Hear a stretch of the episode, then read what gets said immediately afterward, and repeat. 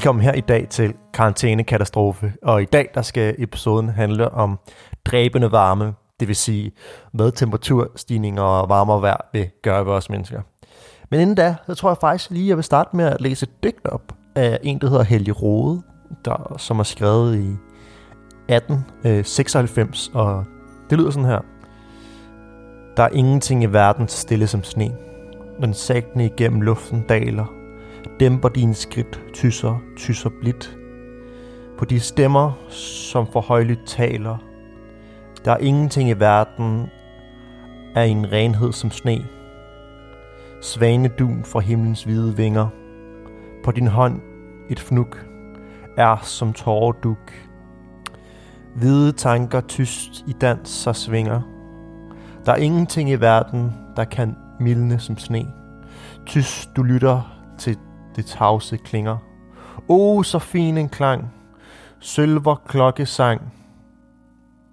Inderst i dit hjerte ringer. Ja, som I nok kunne høre, så var øh, det her digt øh, omkring sne. Øh, og jeg undskylder, hvis jeg ikke er den verdens bedste digterblæser, men jeg håber, I, I fik pointen omkring øh, alt det smukke med sne, fordi at øh, Danmark øh, er jo faktisk kendt for sin sne, eller det var vi i hvert fald. Vi er bare kendt for vores øh, sne, og kendt for de utallige malerier og bøger og digte, som beskriver de hårde danske vintre. De vintre, hvor, hvor der var nok sne, til man kunne køre i kane ude på landet. Faktisk så øh, havde min egen oldefar og oldemor en, øh, en kane. De var nemlig landmand øh, uden for Kalumborg, og øh, hver gang de skal rundt og besøge familie og slægtninge øh, i vinteren, vintermånederne, så øh, brugte de en kane øh, trukket af deres to heste til at komme rundt og besøge deres bekendte. Og øh, de fortalte mig altid om, øh, om den snefrode, der var i det sogn, de boede i. Fordi det var jo nemlig sådan, at øh, før i tiden, så havde alle danske sogne en snefode. Og snefodens arbejde, det var at sørge for, at øh, det gennem vinteren var muligt at øh, køre i kane for øh, embedspersoner. Det vil sige øh, jordmødre, læger og folk, der skulle ud til de små gårde og havde forskellige ærner. Faktisk også øh, mælkemanden. Det var vigtigt, at mælken kunne komme ud til alle de små gårde. Så han stod op klokken øh, 5 om morgenen hver vinter for at øh, sørge for, at øh, der var kanefører øh, rundt, rundt i landdistrikterne. Og hvis der ikke var kanefører, så tog han sin hest og red rundt til de små gårde og vækkede øh, kalene ude på gårdene, så de kunne komme ud og skåle sne. Øhm, og så Danmark øh, havde faktisk en, man skal sige, en hel industri og, og mænd og kvinder, som var ansat til at sørge for, at øh, der ikke var for meget sne. Og jeg husker det også fra bare fra min egen barndom, og det skal sige at jeg kun er 22, at øh, der var der også masser af sne. Jeg husker, da, da jeg var barn, at vi stod på skøjter på Birkerød Sø, hvor jeg voksede op. Og det var nærmest hver vinter, vi kunne det. Øh, derudover var vi ude at kælke, også, også hver vinter, på en stor, øh, rigtig kæmpe stor kælkebakke, der lå tæt ved mit hus. Øh, og jeg husker i, de, i 0. klasse, der fik vi snefri, og hvordan at øh, jeg vågnede op om morgenen, og jeg kunne se, at øh, vores havelåg næsten var, var dækket af, af sne. Øh, der var simpelthen faldet så meget sne i løbet af natten. Og øh, heldigvis boede jeg ikke så langt fra skolen, hvor øh, min folkeskole, og øh, jeg fik gået derover øh, oven på det her sne. Det var følelse som om, at, at man gik op i luften, fordi der lå så meget sne, og da jeg kom derover, så sad vi jeg tror, vi var 10-15 børn, der var dukket op ud af måske 40. Og det var kun den ene børnehaveklasselærer, der var nået frem. Den anden øh, havde ikke kunne komme frem med sin bil. Og så øh, fik vi meddelelsen om, at der var snefri. Øh, øh, meget undtagelsesvis. Øh, det er også den første og eneste gang, det er sket for mig, at jeg har fået snefri. Øh, og det er måske meget sigende, det her med, at det, det var den første sidste gang, jeg fik snefri, fordi at øh, jeg har da ikke rigtig oplevet, at der har været sne de sidste mange, mange år. Sneen er stoppet. Ja, sneen er død, kan man måske sige. Måske skulle vi til at skrive en snekrolog over den danske sne. fordi at øh, den er ikke rigtig faldet de sidste mange år. Og i den her vinter har jo været exceptionelt varm. Faktisk har været en varmeste vinter øh, målt i meget, meget lang tid. Og det, jeg føler jo lidt, at gentager mig selv med det her, den varmeste sommer, den varmeste vinter, der er mål i lang tid, for det er, det er det jo hver år efterhånden. Lidt skræmmende, måske. Men, men for at vende tilbage til sneen, øhm, så er sneen jo stoppet. Øhm, og jeg synes, det er ret uhyggeligt at tænke på, at øh, børn, der er født inden for de sidste par år, aldrig har prøvet at kælke. De har aldrig set sneen. De har måske sne lidt, se, øh, set lidt tøs sne, og et lille bitte smule sne, man lige til, til nærmest kunne forme en lille bitte snebold med, men de har aldrig oplevet den sne, jeg oplevede, da jeg var barn, og den øh, sne, øh, der er protekteret i så meget øh, litteratur og, og, og billeder i Danmark. Den sne, man kunne bygge snemand af, den sne, man kunne kælke i, den sne, man kunne lave sneboldkamp i, den sne har de ikke oplevet. Og det synes jeg er, er virkelig er, er en, en skræmmende udvikling, som er sket på her i min, her i min levetid allerede, at øh, sneen nærmest er stoppet. Vi er nærmest blevet til en slags øh, flanderen, hvor den danske vinter bare er blevet sådan lidt en tåget, regnfuld oplevelse, hvor vi skal langt op i, i Sverige eller i Nordnorge for stadig at kunne opleve sne. Og jeg synes også, det er ekstremt trist, at, at det stoppet. Og, øhm, men det er jo bare et, et eksempel på, øh, hvordan vejret i verden er blevet varmere. Og vi har kunnet mærke det her i lille Danmark, som sagt. Og desværre er det her kun begyndelsen. Det er kun begyndelsen, at sneen er stoppet med at komme i Danmark. Ja, fordi at øh, FN's klimapanel IPCC forudsiger, at vi er på vej mod 4 graders temperaturstigning, hvis vi ikke gør noget radikalt lige nu. Og desværre ser vi ingen tegn på, at nogen gør noget radikalt lige nu. Det er meget få lande i verden, som prøver at leve op til Paris-aftalen, og Danmark er endnu ikke der, hvor vi lever op til den. Og hvis vi fortsætter mod de her 4 grader og når op på dem, og det er vel at mærke som et minimum, at vi kun kommer op på 4 grader. Det kan sagtens overstige det med de såkaldte tipping points, hvor at nogle, nogle ting øh, fører til nogle andre ting, og vi dermed får endnu mere varme. Og ja, hvis vi kun er op på øh, 4 grader, så vil vi have 6 gange flere skovbrænde, end vi har set lige nu. Altså skovbrænde, eller dem vi så sidste år i Brasilien og øh, i Australien, som fuldstændig ødelagde hele økosystemer og nærmest udrydde en dyreart, koalabjørnen. Øhm, derudover vil flere hundrede byer i Asien blive oversvømmet. Vi ser allerede nu, at øh, Indonesiens hovedstad, Jakarta, er ved at blive oversvømmet, og øh, at landets præsident faktisk har offentliggjort, at øh, de vil flytte hovedstaden, fordi at øh, det er 100% sikkert, at den nuværende hovedstad vil blive oversvømmet. Og det her det er en konsekvens, øh, vi ser nu øh, allerede af, af klimaforandringerne. Og det kommer vi kun til at se mere af i fremtiden med, at virkelig, virkelig store byer bliver, bliver oversvømmet. Foruden de her oversvømmelser, så øh, vil store dele af Mellemøsten øh, blive fuldstændig ubeboeligt ved, øh, ved 4 grader, også før det. Øh, der er allerede, som bekendt, meget varmt mange steder i Mellemøsten hele året rundt, og det vil kun blive intensiveret med, øh, med øgede temperaturstigninger, hvilket gør det nærmest umuligt at, at være uden for store dele af året. Øh, her i Europa vil temperaturstigninger også få ekstreme konsekvenser. Faktisk vil en sommer som den, vi havde i 2003, øh, der dræbte 35.000 øh, europæere øh, af, af hedeslag blandt andet være en helt normal sommer, øh, som uundgåeligt vil komme hvert år. Og det, og det er altså noget, der ligger ude i en nær fremtid. Vi snakker 2050, hvis vi ikke gør noget. Og øh, det er også sådan, at øh, man mange steder på jorden vil komme meget nær de 35 grader, som en, øh, gennemsnitlig temperatur om øh, sommeren. Øhm, og hvorfor så lige de 35 grader? Ja, de 35 grader, det er det, øh, man kalder en rød linje for beboelighed.